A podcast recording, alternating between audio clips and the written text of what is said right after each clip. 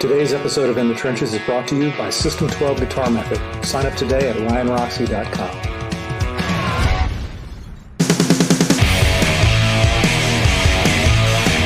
In the Trenches with Ryan Roxie. Hello, hello, hello, hello, and welcome to another live stream episode of In the Trenches. I am your host, Ryan Roxie. Um, hello, guys. What's happening, guys and gals? Uh, gather into the chat right now on the Ryan Roxie official channel. Um, if you are watching us on Facebook Live, thank you very much. But we really want you over on the YouTube channel, Ryan Roxie Official, and hit that subscribe button. You know, I say it every single week, and I never point to it the right way, but there you go. And um, if you are listening to us on an audio platform, uh, thank you very much. But uh, you know, I I do thank you, Apple. Spotify, Stitcher, all those audio podcast platforms. Thank you very much for supporting the show and thank you for listening to us on it. But we want you at the YouTube official channel because this is a visual show and you actually can be interactive as well in the live chat. And uh, we will prove it by putting up your post as the uh, show goes on. And uh, I'm feeling good today. I really am. Uh, this is one of those things where we have a show. Some good news happened uh, just a few hours before the podcast. So I will be uh, giving you some special news, hopefully at the uh, halfway break. And our guest today, apparently in the last 24 hours, has come across a revelation, an epiphany. And hopefully this will be our exclusive. Who is our guest, you ask us? Well, today, our guest, guitarist, manager, public speaker, record producer. The list can go on and on and on. But you know what? He's one of my favorite guitarists from rock and roll's most rebellious bands. Uh, founding member of Twisted Sister. Would you welcome, please, Mr. JJ French? Hello, JJ. How you doing? yeah. We usually have that piped in. Don't worry. Yeah. yeah. You know, I, there's a photo that um, that appeared in a, uh, a, a heavy metal book on the history of Bang Your Head, which is a famous German festival, and it just so happens that the um, the photo that they use in the double gatefold of the opening of the book is not only a picture of Twisted Sister on stage, but I am the only guy turned around to the photographer. So you see the back of all the guys, but you see me. And then there's 50,000 people out there. So it looks like I'm photoshopped at Woodstock, right? Early Photoshop. I love so, it. So, so Eddie Ojeda made a joke. He said, man, if that was me, I'd put that on my wall and I'd have like a running tape in my living room that just goes, it is a very impressive looking picture. It looks so fake. JJ, right. you do not have any room on your walls because they are covered with gold and platinum records, folks. And for those of you, some of us in our chat room that's a little bit from the younger generation, those friends are vinyl records, you know? And in fact, they've made a comeback, but those ones you can't play. How many of those you got back there? Well, I have a 37 total. Uh, and what happened was when I got married, I went from a man cave to a man room to a man drawer. so I basically have a guitar pick in a drawer that tells you I'm in Twisted Sister. So, right. so my wife, I, I, had an ego room where I had everything up. You know, when I used to have artists over, they wow, whoa. You know, I like and, the ego uh, room. I took them. I took it all down, and uh, it's all in the storeroom. So this is what's there's about twelve here and there's another 30 or there's another 27 and so if people wonder why that is it's not just twisted which is a lot of them but it's Sevendust it's lordy it's all the records i've appeared on as a guitar player you know or producer or manager or whatever. So there's a lot of stuff. And also there are multiple records in multiple countries. And i'm grateful you know i'm i'm enormously grateful. However to put this in perspective for those musicians out there who uh, dream about a quote gold record or something like that.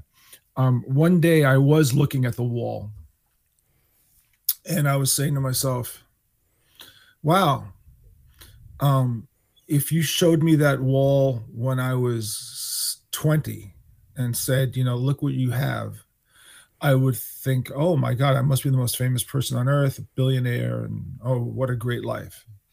And in reality, I uh, kind of came to the conclusion that the price I paid to get all of that um, was worth it, but it was tough.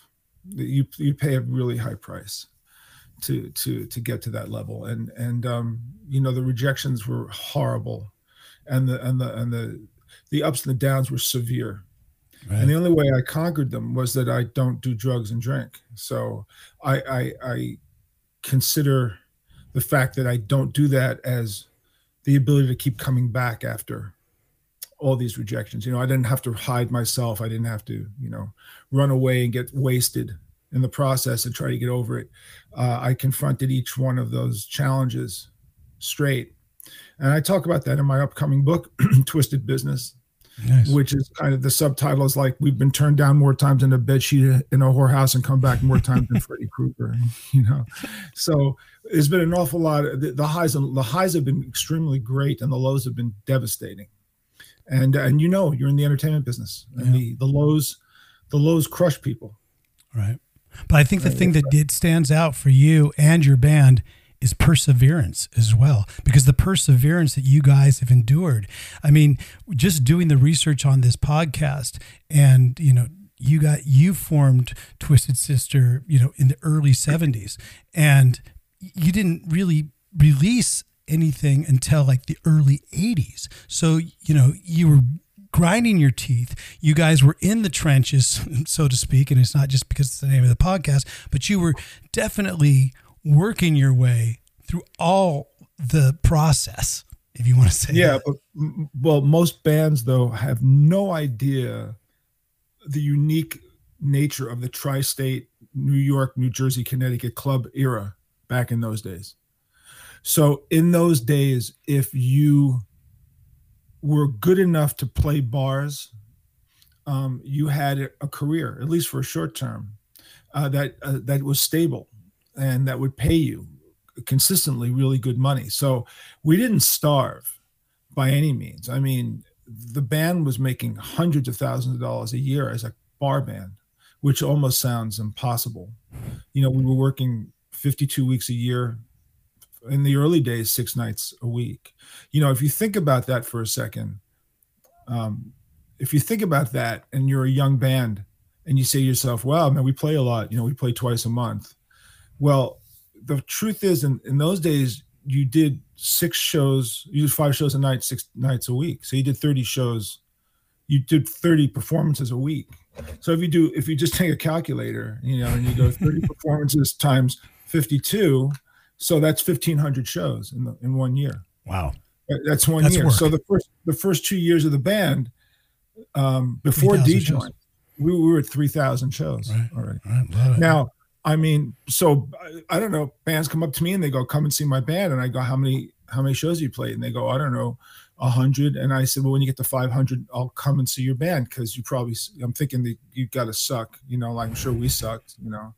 So they go, we'll never get to 500. And I say, well, there's a good chance I'm never going to come and see your band. You know, you got to play a lot to get good. And yeah. we had the ability to play a lot. And so we had 10 years of that. So by the time the band was signed, we had 7,000 shows really under our belt. I think 7,500. So that's how come the band um, has the resiliency and the ability to pull off what, what we pull off because we've done it so much. And you can't teach experience. You know, that's the one thing I tell people all the time is, you, you know, you, you can pretend that you've played 100 shows and act like you've been on it because that's all part of the game too because you have to have that bravado when you're on stage and confidence but there's no replacement for that experience no because what because what that what that experience teaches you is how to deal with every possible scenario that could possibly happen and every possible scenario that could possibly happen happened to us, including the fact that a rival club owner blew up one of our trucks in the middle of a show what? one night. So, you know, yeah, we. What, what we, year was this? In 70. uh, we stopped. We told this guy, the guy was a real racist. He made some very racist comments. And I decided after he made those comments, I told my agent, I'm never want to play this room again. So he told the guy so that we were going to play the room. About a month after that, um, we were playing a show in Long Island uh, on a Saturday night, and it was about two thousand people in this room. And I was singing "Sweet Jane," and someone screamed out, "Your truck is on fire!" And they opened up the back door of the club, and our brand new twenty-four foot truck was in fifty foot flames.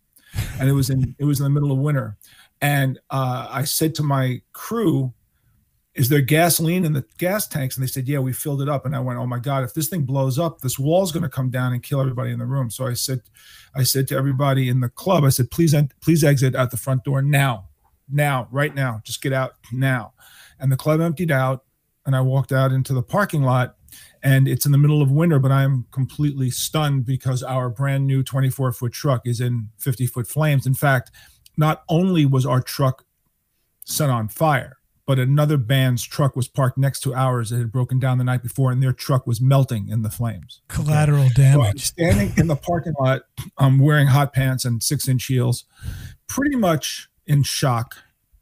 The fire department's there and they're telling everyone to clear out. I'm, I said, I'm not leaving, man. My, my fucking truck is, is on fire, you know? And, uh, and a, and a fan comes up to, to me and says, Hey man, are you going to finish the song?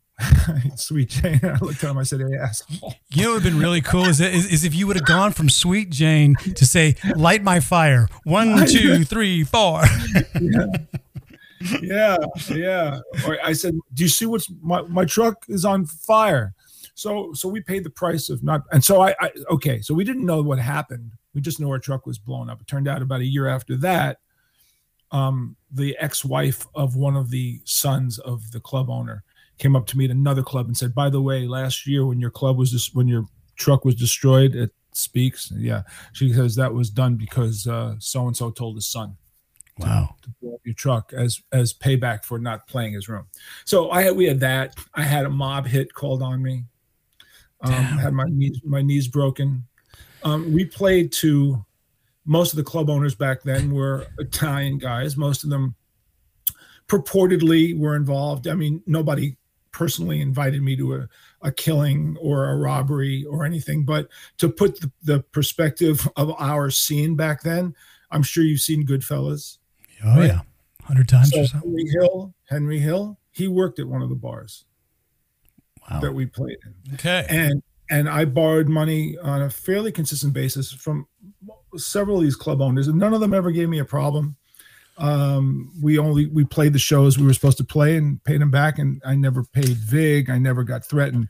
But a recording studio owner um, told warned me that a deal was made that I wasn't aware of with a producer that I did not know he made a side deal and um, basically uh, we owed the studio $26000 and if i didn't pay the money my legs would be broken Man. so at that point we made a phone call to tommy the shoe freddie the chair billy the horse you know these guys we know because we played the bars in long island and good thing they didn't take your thumbs jj they took my thumbs yeah and we made a call and uh, there was a sit down you know oh boy and we came to a copacetic agreement that if we paid him ten thousand dollars, they call off the hit. So you know, okay. So the, here's the point: is I didn't join Twisted Sister to do any of this. I joined just to be a musician and a guitar player, and and then over time, things just happen. And, this is I, all before you guys have this mega success. So oh, I mean, so you're dealing with the you're dealing with the real mafia before you had to deal with the record company mafia, which I'm sure we'll talk about just to get. Well, the thing is, the thing is that there's very yeah, but let's go back even further. Okay, I was a drug dealer for five years before Twisted ever. Did not know that. World, yeah, I'm a drug addict at the same time, and I was a street guy and I dealt drugs, and I was I was a big pot dealer. But you never did drugs. Oh, I did. I was a drug addict. Okay, so so but but this you so just said at the beginning. Okay, there has to be some sort of epiphany. There was. Yeah. At about the same in in in 1970 in in April of 72 after 5 year run of dealing and doing every amount of drug you could imagine and and, and and by the way, I was a hippie. So just think about the 60s. Think about what that meant. Think about living in New York in the 60s. Thinking about the amount of drugs that were in New York in the 60s. Thinking about the whole hippie scene. Think about the political climate. Yeah. I was involved with all of it. So you were immersed. I mean, I mean Toby Mamis. Oh yeah. We know Toby. Well, Toby Toby's brother and I sued the Board of Education together. So okay. Yeah. For for for, for, for uh, uh, political reasons. But uh, Toby and I go back to 1968. You were all over the spectrum in the, in the 60s scene, pretty much.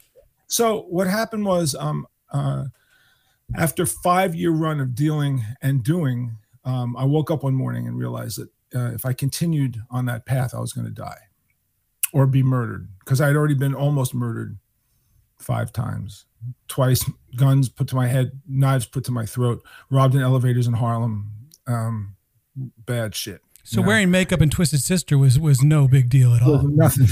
no, as my mother said, you went from a drug dealer to a transvestite. Gee, what a great career choice. So, so what happened was I made a decision um, Stumbling Easter Sunday, 1972, to end everything, to end my drug use and everything. So I stopped on a dime on Easter Sunday, 1972, and I woke up that Monday and I went, okay, that's it. Now what do I do? Now what do I do? And I was stumbling around for the next two or three months, and I wound up joining an Allman Brothers cover band in the summer of 72. And we lived in a hippie commune in Wilkes-Barre, Pennsylvania. We did one show.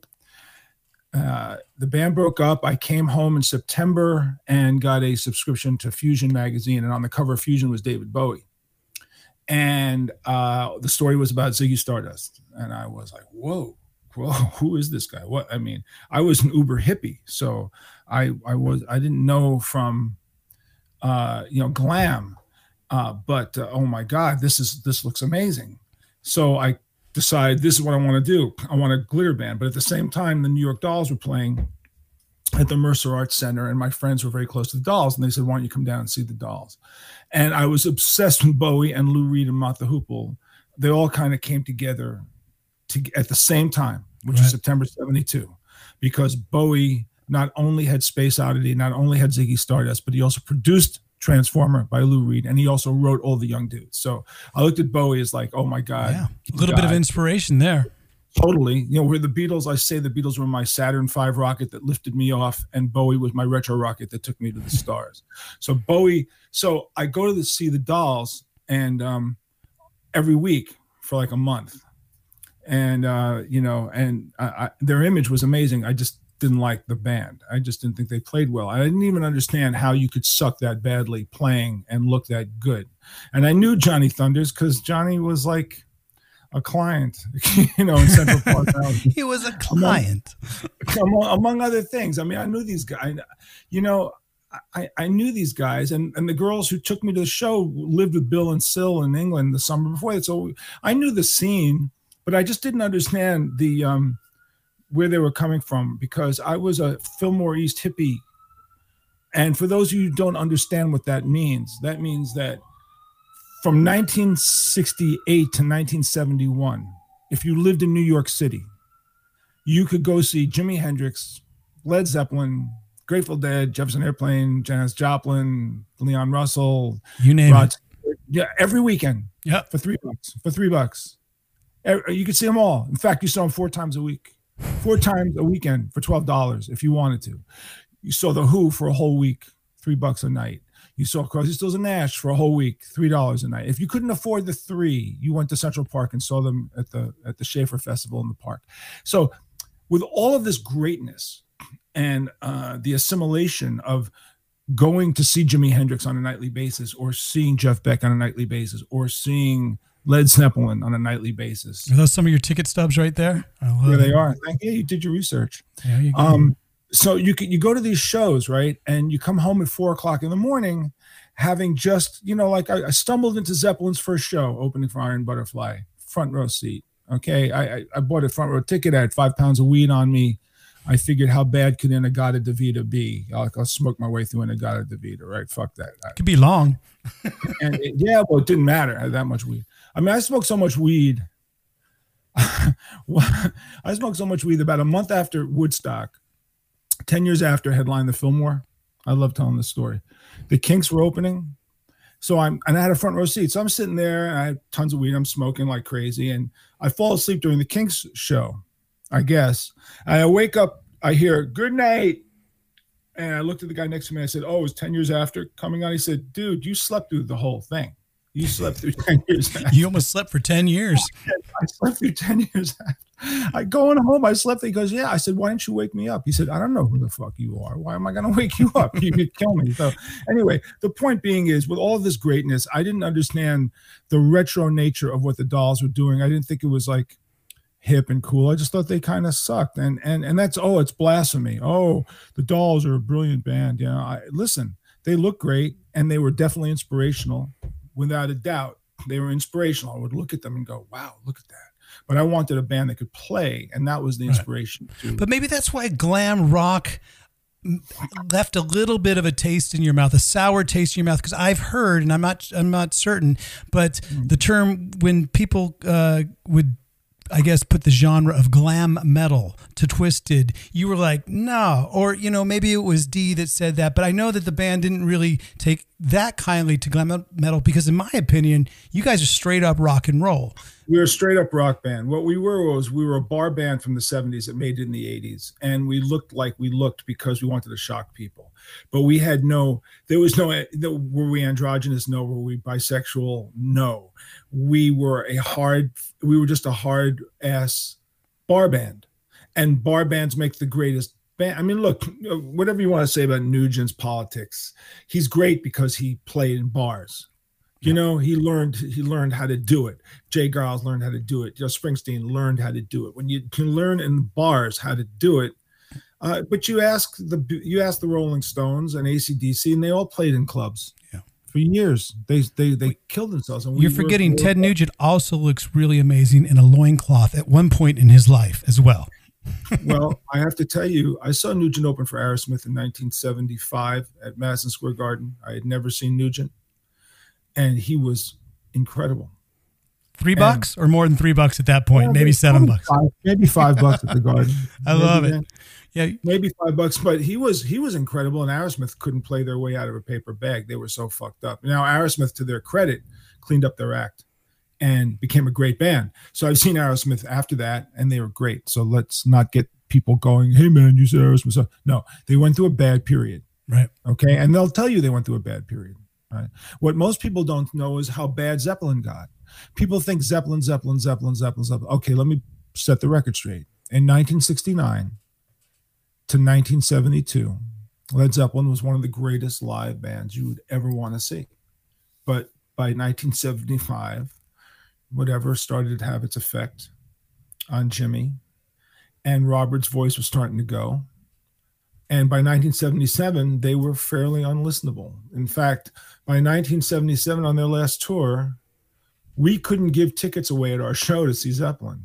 And so let me explain how that works. We had a fan who was a ticket hustler and he would give us tickets at our shows. We would have a contest, a drinking contest or something, and we'd give some tickets away to some to an event. So one night he said, "I got four Zepp tickets, and you guys can give them away." And nobody wanted to go see Zepp. Why? Because the bar bands at the time were playing Zeppelin better than Led Zeppelin was playing Zeppelin. so you could see Zebra or Rat Race Choir, and they were all doing Zepp better than Zepp. So we couldn't give tickets away to see Zeppelin. So I went because I figured, well, I, I, you know, I've seen them in '69. I saw him in 70. I saw him in 72. I saw him in 75. I want to see him in 77. They were awful. And I sat there for three hours watching John Bonham play drums because he's one of the greatest drummers in the world. And, he, and so you could watch John. But, you know, this was the world that this is the world we came out. If you're wondering, folks, why there's a guy for this and a guy for that there in the Twisted Sister world and JJ French's world, it's because they're a New York band and everybody's connected in New York in one way or another. We do have this animation that we usually start this whole section out that we that you've been eloquently speaking of for the last 10 minutes, but we call it, you know, going back to get forward. So I'd like to run just the animation just so Vic will feel good about his animation. Here you go. There it is.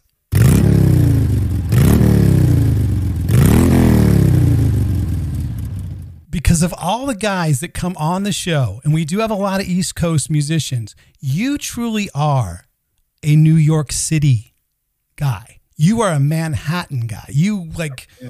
you're yeah. born and raised. Born and raised on the slimy little piece of bedrock.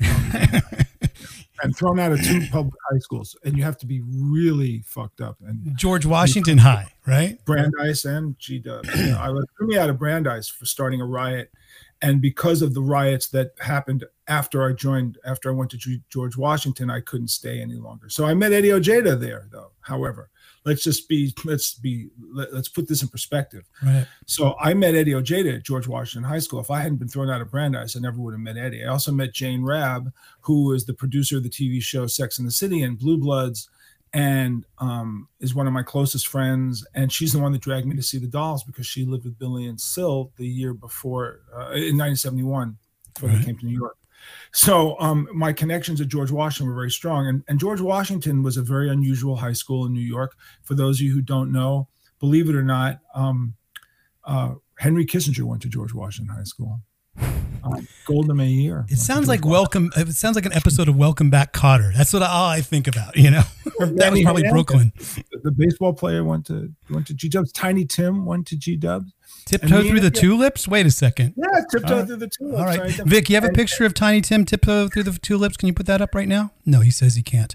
Um, okay, so and so the and then me and Eddie Ojeda. So we all go to we all went to G Dubs and um and G Dubs was great, except that uh except that the school system back then there was riots every day because we were.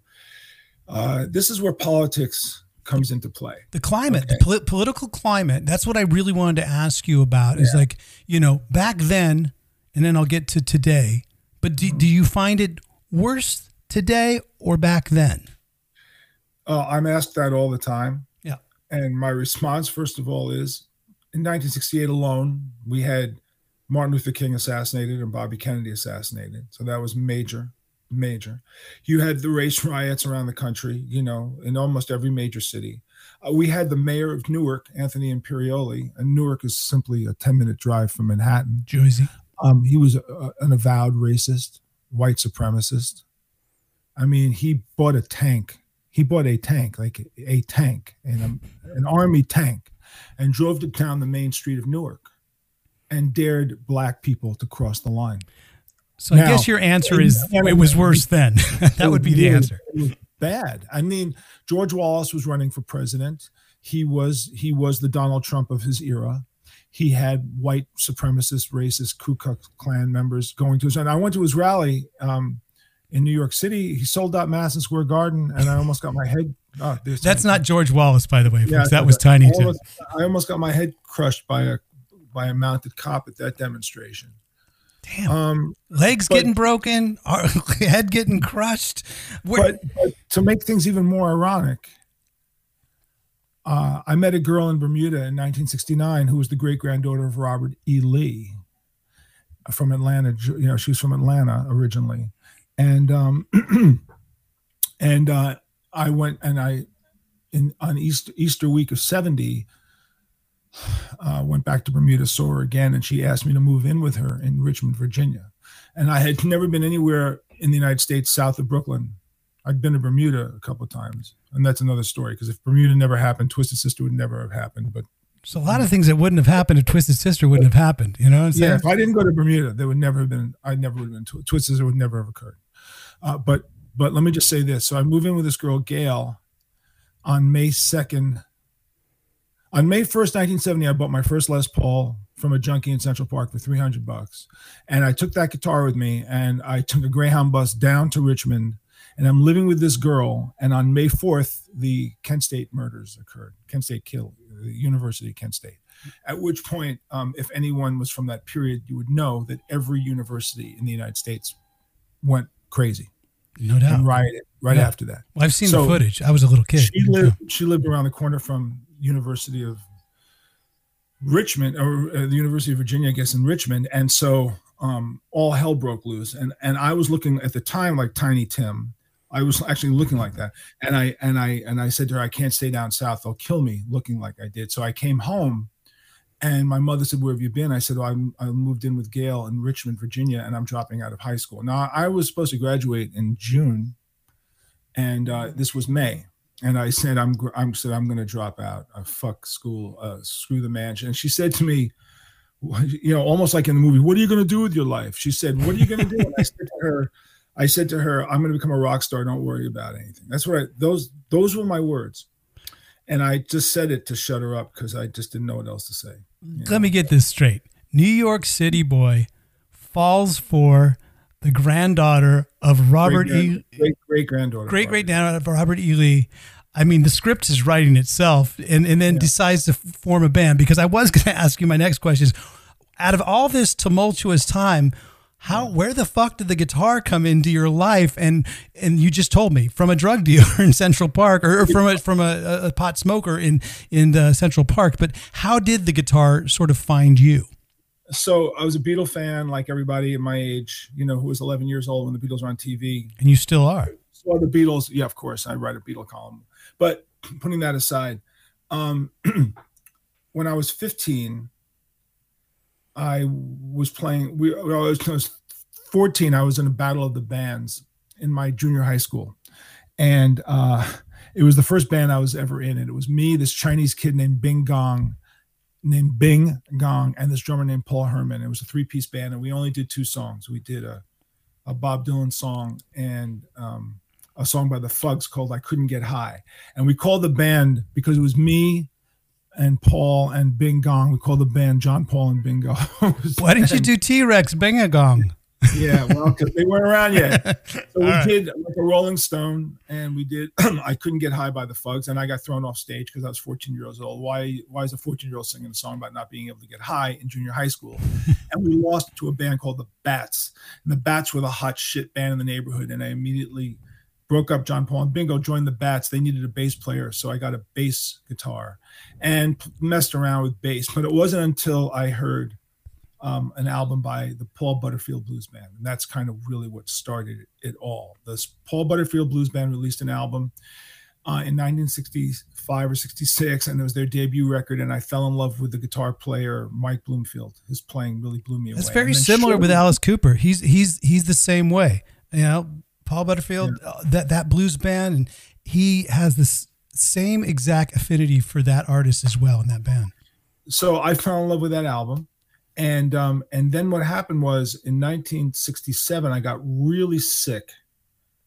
Well, I was dealing weed at that point, so I bought a I bought a, a Telecaster because Mike Bloomfield played Telecaster, and I bought a Telecaster brand new on 48th Street for 135 dollars because that's how much it was back then. And uh, I short I got sick shortly after mononucleosis, and I was home for six weeks. And I said to my father, "Buy me three albums. Buy me an album by this guy called Albert King." Oh, yeah. I said him, "Born Under a Bad Sign."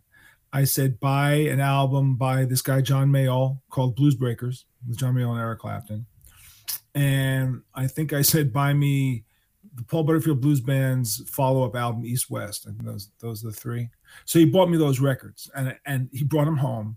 And you know, in those days, you had your record player, and you had your arm on your record player, and you started playing a song, and you try to figure out a riff, and then you pick the arm up, and then after like a hundred times, you taped a penny on it because it was skipping, you know, or a nickel. You ruined a ton of vinyl. Yeah. So, you know, I'm playing it. And after six weeks, of literally playing eight hours a day. I slept with the guitar. The guitar was in the bed with me. I slept with the guitar. You're sleeping um, with a Telecaster. What what guitar was that? Or was that the Les Paul? I was a tele. I was a tele yeah. at the time. I woke. I came out of my sick bed as a guitar player. I went, "Wow, I can play." You know, I know enough to get by. And then I hung out in Central Park. So in Central Park in those days, there was a place called Bethesda Fountain, which is, by the way, right next to the Dakota. And where John Field. Lennon got, you know, lived, lived for a number of years. Yeah, right. And was killed, yeah. and it's right there on 72nd Street. And I was the I was the that kind of the drug dealer in the at the fountain anyway. And there was a lot of guitar players. You know, we were all like 15, 16 years old, and everyone had a guitar, and everyone would just come down and and I would say, "How do you play that riff?" Or how do you play that song? And how do you play that riff? And we would all just kind of show each other, you know, what to do. And um, and of course, then the Fillmore East opens up, and then these little clubs called Unganos and and Steve Paul's Scene, which were little restaurants, opened up, but they had famous stars playing them every night. And I am not kidding you when I say the most famous stars in the world play these two little restaurants in New York every night. Steve Paul's Scene. Do you know about this? Do you know? No, I don't know that. See, I, I'm I'm sort of down when when by the time I moved to New York, I was like it was late '80s, so I was down in the China, village. China Club. It was or China Club. It's right where the China Club because so that's Broadway. That's like like a little bit uptown Broadway. Yeah. Okay. So we had we had um, Steve Paul's Scene and Unganos, and Steve Paul, uh, Steve Paul's Scene managed Johnny Winter, and Steve Paul's brother Ricky was in my chemistry class at Brandeis High School. So Ricky says to me, "My brother just signed a guy." Named Johnny Winter, and I said I read about him in Rolling Stone. He signed the biggest record deal in history, six hundred thousand dollars. And Ricky Paul said, "Yeah, you want to go see him at the Fillmore?" I'd never been to the Fillmore yet, so I said, "Sure." So he took me to the Fillmore. It the first time. It was Terry Reid, BB King, and Johnny Winter. So it's like, oh my God, BB King. Oh my God, Terry Reid. By the way, for those of you who don't know, Terry Reid was supposed to be the lead singer of Zeppelin, but declined. Okay. Wow. And uh, and uh, and Johnny Winter. Oh my God. Oh my God. Oh my God. And then I find out that these two clubs, Steve Paul's scene, which Ricky Paul's brother owned, on 50th and 8th Avenue, and Ungano's, which was an Italian restaurant on 70th Street off of Broadway, uh, hosted bands all the time, and famous English groups would go there because English musicians love small, tiny bars. So I don't care how crazy they are or what they may seem or to appear to be, but they love small, dark clubs where they can hang. So on any given night, you could go to Steve Paul's scene and Jimi Hendrix would be jamming with Johnny Winter or, you know, or, you know, you just name it. And he's there all the, I mean, he's like there all the time. Now, do you know the band Johnny Winter and, of course, right? So Johnny Winter and, well, the, the and of Johnny Winter and was the McCoys. Hang Wow. on, Sloopy. They were the house band at the Steve Paul scene with Rick Derringer. Shit. So Johnny Winter hires them and says, I want to be in a band with you. We'll call it Johnny Winter and the McCoys. And Columbia Records says you can't use the McCoys name on the album cover because they're just a bubblegum pop band and no one's going to buy the record. So it turned into Johnny Winter and. And that's that's And that's, and that's where it stopped. Wow. That's where it stopped. And then you have Unganos. So how cool was Unganos? Here's how cool Unganos was. Summer of 1969, I go to the garden to see Blind Faith. And the two bands opening for Blind Faith were Delaney and Bonnie and Free. Okay? Free's first time in New York. The very next day, because I live on the Upper West Side, I'm walking by Unganos and I'm 16, so I'm not allowed in Unganos. You got to be 17. And I'm with a friend of mine, David Schiff. And David Schiff and I walk by Unganos and we see this little sign on the, on the side of the building. And it says, Tonight, Dr. John, Spooky Tooth, and Free in little plastic white letters that look like you're at a church. you know, Jesus saves. yeah. They Well, take them. They take him off after the show and then put it up with somebody else right there. Yeah. Yeah. So I said, so I said to David, "Do you believe this fucking Italian restaurant? Look who's playing there tonight, Doctor John, Spooky Tooth, and Free." So David goes, "We can get in." I go, "How?" He said, "Well, the manager of Spooky Tooth and Free met my mom and wants to fuck her." And to impress her, he told her that if any of his bands are playing, mention my name and I'll to your kid, I'll get him in. And I said, and his mom was super hot. She was you know, like super hot. Stacy's mom. Stacy's mom. Yes. So uh, we walk into Ungano's, and there is Nicky Ungano, and he's sitting at the bar. He's sitting at the table or sitting at the front desk. He's got like a pinky ring. I can hear the. Goodfellas soundtrack playing already inside my head. And You he's know. like, and, he go, and he's like smoking a cigar, and he, he goes, what, "What do you guys want?" And my friend says, "We want to see Dee Anthony, the manager." And he goes, "How the fuck you know Dee Anthony?" Because "My mother's name is Charlotte Schiff, and she knows Dee Anthony. She said he can blah blah blah blah." So he says, "Well, I'll see about that." And he goes back, and I'm thinking, I look at David. I go, "David, if your mother doesn't know this guy." You and I are going to be at the bottom of the Hudson River, you know. and out walks Dee Anthony, and he goes, "Who are you?" And my friend goes, "Oh, my mother's Charlotte Schiff." Oh my God! Oh, you know. So he takes us in. So here's what happens: we walk in, and there's like 20 people in the room. That's about it. Tiny, with a couple of long tables, and Free is playing on the floor. they're on the floor. So yeah, because they had the, they they wouldn't they had to set up in front of the headliner, right? You well, wait till you hear what that what, what they, but they were on the floor. So they're so they were there. So it's Paul Kossoff is here and Paul Rodgers is here. And Dee Anthony takes us and he walks us right up to them. I'm literally one foot away from them. And he goes, What do you think of my band? And we're like, We saw them last night at the garden. They're really amazing, you know. And he goes, Well, you guys have a seat, enjoy the night. Love so it. we sit down and we're sitting there going, Huh, okay, it's a free end. And Nicky Ungano comes out and he goes, Who uh, who, who wants to uh play tonight, you know, Spooky through the six. I mean, when you want to get up and jam, you get up and jam. So this is who gets up and jams. Okay. Stevie Winwood gets on organ. Dr. John gets on piano. Jim Keltner gets on drums. Rick Grech from Blind Faith gets on bass.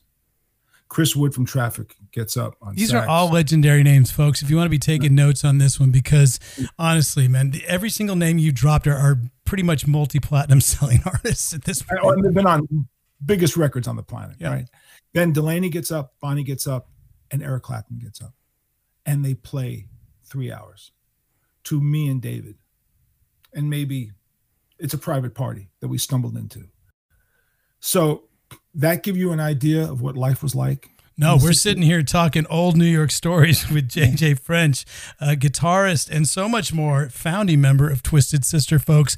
Um, I'm telling you, man, I'm already seeing this turning into a part two because you know we haven't even scratched the surface of the history of what of the stories that you have. So, and I know you have a lot of other stuff going on, but uh, I want to maybe leave one one more little nugget of uh, stories from uh, from back in the day, and then I want to move uh, a little bit forward to the present. But uh, there is a rumor going around. I want to clear it up about uh, early Kiss Wicked Lester. And this is around early 70s, I would say maybe 72. Did you jam with them? Or were those some of the were some of the guys in Kiss uh, the ones hanging out in Central Park, you know, by the fountain, or how did that Wicked Lester audition? No, those guys were not. Those they weren't New York guys. They were Queens guys. So there's a real difference. There is a difference, out, right? The boroughs are all. We call separate. them OBs, outer boroughs or B and T's, which are bridge and tunnels. Bridge and tunnels, yeah, yeah. You know, so they were OBs, but I, I didn't. That wasn't meant in, in, a derogatory way. But I just never, never, never ran into them. However, in my apartment building, I was babysitting for a guy um, who was a lawyer, and he turned out his client was Ron Johnson, who produced the Wicked Lester um, demos. And he mentioned to me one night when he came back um, after dinner with his wife, he said, he goes, "What are you doing these days? I hear you play guitar in the building all the time." And I said, "Yeah." I said, "I'm looking, I'm looking for a band." He goes, "Well, I'm, I, I, rep, I'm a lawyer for this guy Ron Johnson. There's a band called Wicked Lester, and they're looking for replacement players." So he gave me a, a phone number. I think it was Gene. I called Gene, and Gene said, um, "Can I see you play?" And I went, "Yeah, I'm playing this Sunday." This was in June of 72. I said, I'm playing Sunday with a band called Scout at a church on 6th Avenue and 12th Street. I said, if you want to come down, you can see me play. Right near the limelight. well, not far. Years later. Yeah. A couple not streets up. Yeah. Not far from the limelight. Um, but it was but it was a real church as opposed to a defrocked church. It was actually a church. the stories of so that church. We were, playing, we, were playing, we were playing with a band called Scout, and uh, the drummer for Scout at the time was Doane Perry, who wound up being Jethro Tull's drummer for twenty two years okay. later on. But Doane was just a kid from the park, a hippie in the park. So they came down, they saw me, and we talked. And they said uh, they they looked at me. I was still a hippie. I was like in the Allman Brothers thing, and they went, you know, we're we have this band, but we're changing the image. We're gonna really change. Are you into Slade? Because we're really into Slade, and I hadn't heard of Slade at that point. and they said you should listen to Slade because that's what we're into, which makes perfect sense. If you listen to Kiss, I mean, it makes perfect sense. Yeah. So uh, the the summer before I was in England, I bought platform shoes at this place called the Chelsea Cobbler. So I had like a quarter inch platform, snakeskin platform. So they said we're going to wear we're going to wear uh, English style, style clothes and so on and so forth. So they said come down to one of our Wicked Lester rehearsals, but don't tell anybody in the band why you're there. You're just a, there's a friend because we're firing them all. got, Some they friend. Have, they all have beards, and he goes, "We're not going to look like that." So I would go down a couple of times, and then um, they got Peter, I think, and then we jammed a couple of times, um, and then that was it. And that that lasted about two weeks. So that was it. I mean, I wasn't in, in anything. I was one of how many people possibly auditioned for them. And I've right. said this honestly. I make no claims. I was never in anything. I just simply was one of the guys who. But right around that time, was that when Silver Star sort of to take uh, flight? No, what, what happened, what happened was, what happened was I never heard back from him. I went, okay, you know, nothing ventured, nothing gained joined an Allman Brothers cover band, spent the summer rehearsing in Wilkes-Barre, Pennsylvania. Um, the band played one show Labor Day weekend 72. I come home and I'm looking for a glitter band again. I'm now I'm looking now the dolls are happening, right? So now I'm looking for a real glitter band. I'm thinking to myself, well, Gene and Paul are probably right as far as you know image direction, yeah, where where, yeah, where it might be probably, going. Probably correct. And uh, their and their ad still appeared in the Village Voice. So I called it and they said, Oh, no, no, we filled the spot. We got this amazing guy named Paul Frehley. You should come down and hear him. So about a month later, they invited me down to the loft on 23rd Street. And um, that was the day they played all of the Kiss songs, Kissified, in heavy, as opposed to Wicked Lesterized, which, if you heard She, originally it's got flutes like, it sounds like Jethro Tull. A little Jethro Tullish, yeah. So this was like Marshalls. And, you know, most musicians have to understand this. Back in the late 60s, early 70s, American bands did not play Marshall amplifiers except for Jimi Hendrix. American bands played Fenders or Music Mans or Peaveys, but they didn't play Marshalls. Marshalls were part of the English mentality. Is that British or, or, invasion, right? That British, came over? Yeah. Very British, very British. You know, now Hendrix had his stacks, but Mountain, as heavy as Mountain was, Mountain wasn't playing through Marshalls. They were playing through Suns. Okay. So Kiss impressed me because they had Marshall amps. So you knew when I was in the loft and saw them play their first show for Ron Johnson, I just happened to be there I saw a fully developed concept. They weren't wearing makeup yet, but the backdrop had just been painted by Ace. Like it was just, it was on a sheet. I think it was on a bed sheet. And I thought, ah, these guys know exactly what they want to do. So when I would go see the dolls, which is exactly the same time, I thought to myself, Kiss is doing a, a much more organized metal version of of what I would consider to be um, the kind of British style heavy rock that I like, not this downtown lower Manhattan dollsy, you know, kind of like thing that the dolls were doing. Yeah. And at that moment, I was really struggling. So how does Bermuda come into all of this stuff? Bermuda yeah, yeah, because you're stuff. still dating, or yeah, were you so, dating her at this point? And how does Bermuda? and there's no Twisted Sister without Bermuda. Gail and I broke up at this point. Okay? okay, but what happened was I met many people in Bermuda over the, the previous three years. And one of the guys I met was a bass player. And that bass player moved in with a girl in New Jersey and invited me to to see him one day. And I and his drummer and a drummer lived next door. And the drummer um, was Tony Petri, who wound up being our drummer.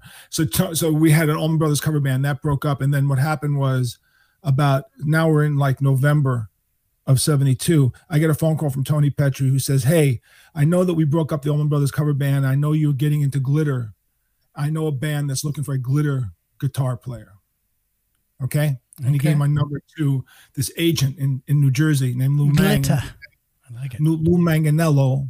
And Lou and Frank Faccione, his partner. um, I Gong is, is far gone at this point. so I get, I get a phone call from Mel, the drummer, the original drummer of the band and he says to me, I, I hear you's in the glitter, you know, and I go, yeah. And he goes, well, we're in the glitter band, you know, we like the dolls, we want to play better. So I, that was how I got my audition. Uh-huh. So if I had never gone to Bermuda and met David, and David, you know, eh, somehow got you up up to New York, a connection up there. Wow. By the way, you familiar with Trainwreck amplifiers? I am not familiar with Trainwreck, but this whole story sounds a little bit like a nice train wreck well, that worked out so, for you. Among the most collectible amps are Dumbles, yeah. and train wrecks. Of course, I, have heard of Dumbles. Okay, so tell me about so train, train wrecks. are, are, but they're not combo amps. They're big heads. Okay. Well, okay. Here's the crazy. Here's the crazy thing. So I'm in New Jersey uh, with David, and we're just jamming at this guy's house in Fords, New Jersey, and this kid comes over from next door, and he he knew Tony Petri, and they kept throw they kept throwing the kid out of the house, out of the house. That kid uh, became the developer of train wreck amplifiers. and I, I, always thought to myself, why were we so cruel to him? I could be a gazillionaire nice. with his amps. Man. I would have gotten a couple of train wreck. His sister follows me on Facebook. She goes, you know, you you guys weren't nice to my brother. how much are those dumbles and uh, how much are they worth now? It's like you people give their like their human organ parts, right? forty thousand, fifty thousand dollars for dumbles these days. From what I understand, uh, John Mayer collects them. Yeah, he has. A, yeah, I know that he has a few of them.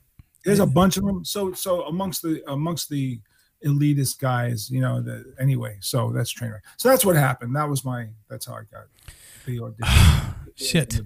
Okay, so so so it's all in the book, by the way, which will be coming out. That's the new book that's coming out, which we're going to sort of segue here now in part two, even though I've already overextended our section of Actually, part one. I have a hard. I just realized I, I have got five minutes. You got five minutes, so then there will. We can come back. We'll definitely come back and do a number a number two because we do yeah. have a whole section of let the people speak there, JJ. Oh, but okay. uh, hold on, I folks. for an hour. Did you not know? did you book me for two hours? Because I had it. You know what? We we're kind of free form over here at uh, in the trenches, but we'll do we'll do another part for sure because you know you are vociferous. You have great stories, and you know there's a lot to talk about. You know, we haven't even gotten to the part where basically uh, Twisted Sister takes over and then pretty much owns the '80s and everything that happens. I, I wanted oh, to. That, oh, that that small time. that little thing, that little band you play in. but I, I, I, you know, you mentioned Slade, and I know that you know if there wasn't Slade, there might not be a. We're not going to take it in that sense well, because now, Alice Cooper's because Dee worshipped Alice and worshipped Slade, and I think that was I think that's the hybrid in the early stages when Dee came on board, because we then mixed in ACDC and Judas Priest. So if you want to look at our influences, I would mm-hmm. say it's Alice, Slade, ACDC, Judas Priest, with a, with a smattering of Sabbath I love it. Well, check it out. We're going to do one quick section before we have to set you off from free because I know you got a hard count to get out of here. But uh, we're going to have a quick little intermission, tiny little break. We're going to talk about, um, I guess, the System 12 there, Mr. Vic, as we can. And uh, we will come back with Let the People Speak. Just a couple questions from the crowd. All right. You're here with JJ French on In the Trenches with Ryan Roxie. Hit it now, Mick. Hello, folks. Ryan Roxie here, and thanks for watching and supporting all things we are doing over here at the RGA, otherwise known as the Roxie Guitar Army headquarters. We'd like to invite you to start your own guitar journey with the most comprehensive and easy to learn course that's out there today, the System 12 Guitar Method. I've taken my 40 plus years of experience of playing guitar and combined it with some of the best tech and guitar life hacks to come up with a system that'll get you playing not just the guitar, but entire songs in a very short time. Check out the links provided and make sure to enjoy the lessons. And of course, enjoy the ride. Now, back to the show.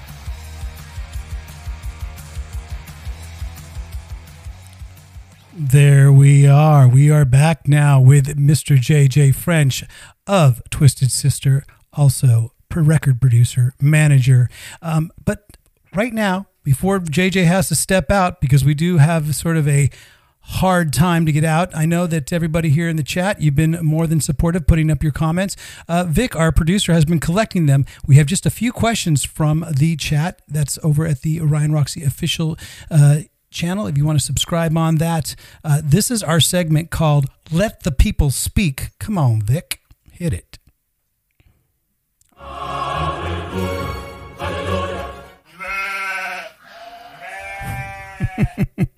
so Here's a little section, a couple, just a couple questions before you got a split. From at Lily McCartney, whom I think you might know. You might have done one of her podcasts lately. She wants to know more about the twisted method of reinvention.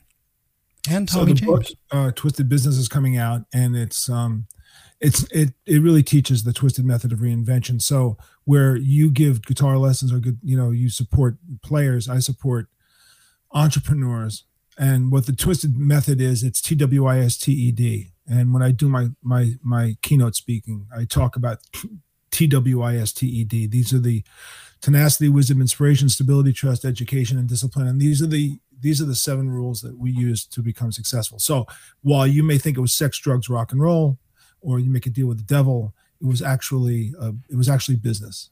Is really what it was, and and and and and I formally put it together, and that's how I do my keynotes. Um, that's why I'm hired by businesses. That's why I'm hired by corporations to talk um, about leadership and to talk about uh, success. You've always been a, a, an entrepreneur like that. You've always done uh, things that not just you take the guitar and then you sort of you know use that to go up to the next level. You've you've managed the band on and off since its inception, right? So, what got you into all those different opportunities? I think it was okay. So you started this thing with a teaser, which is why did JJ say that uh, all of a sudden he's had like an epiphany? Yes, the epiphany that I've had is that I, I I've always looked at myself in the third person most of my life, and I always said, "Wow, just don't forget what you're looking at because you're going to be talking about this someday." Like, like the things I experienced were important enough to explain it. So, was I a drug dealer? Yes, but I was a drug dealer because I wanted to explain what that was like to somebody. or was I a drug addict? Well, I was, but I, but you know, I stopped it when I wanted to stop it because I wanted to report back as to how I did it. You know, was I a, a rock and roll musician? Yes, I was. Was I a guitar player? Yeah, because I wanted to report back as to what that was like was i a manager or am i a manager? Yes because i want to report back to that was so what am i now? I'm a journalist. I write i write for magazines and i write tons of columns and i and i support entrepreneurs. And i basically want to say hey look i'm you. You know i'm a guy just a regular guy but i experienced a crazy life and i survived that crazy life and this is how i survived that life. You can check out uh, and also you have a podcast as well the french connection and uh, you can check out JJ with his uh, podcast as well as the check out all the columns that he writes. One is for Goldmine Magazine, am I right? And also well, Copper PS, Magazine. PS Audio, on PS Audio Copper. PS Audio is an audio company and they have their own online magazine called Copper. If you go to psaudio.com, Copper, you hit it, and in the magazine section of Copper, my articles come up under Twisted Systems, and it's it's high end audio. Plus, I you know collect guitars and I can talk that. And I can talk Beatles all day long because I write for Goldmine. So there's a lot. There's a lot going. On. I'd like to have you come on again, and we can talk a little bit more Beatles. We can talk a little bit more equipment, and we can definitely talk a little bit more Twisted Sister. Does that sound pretty good?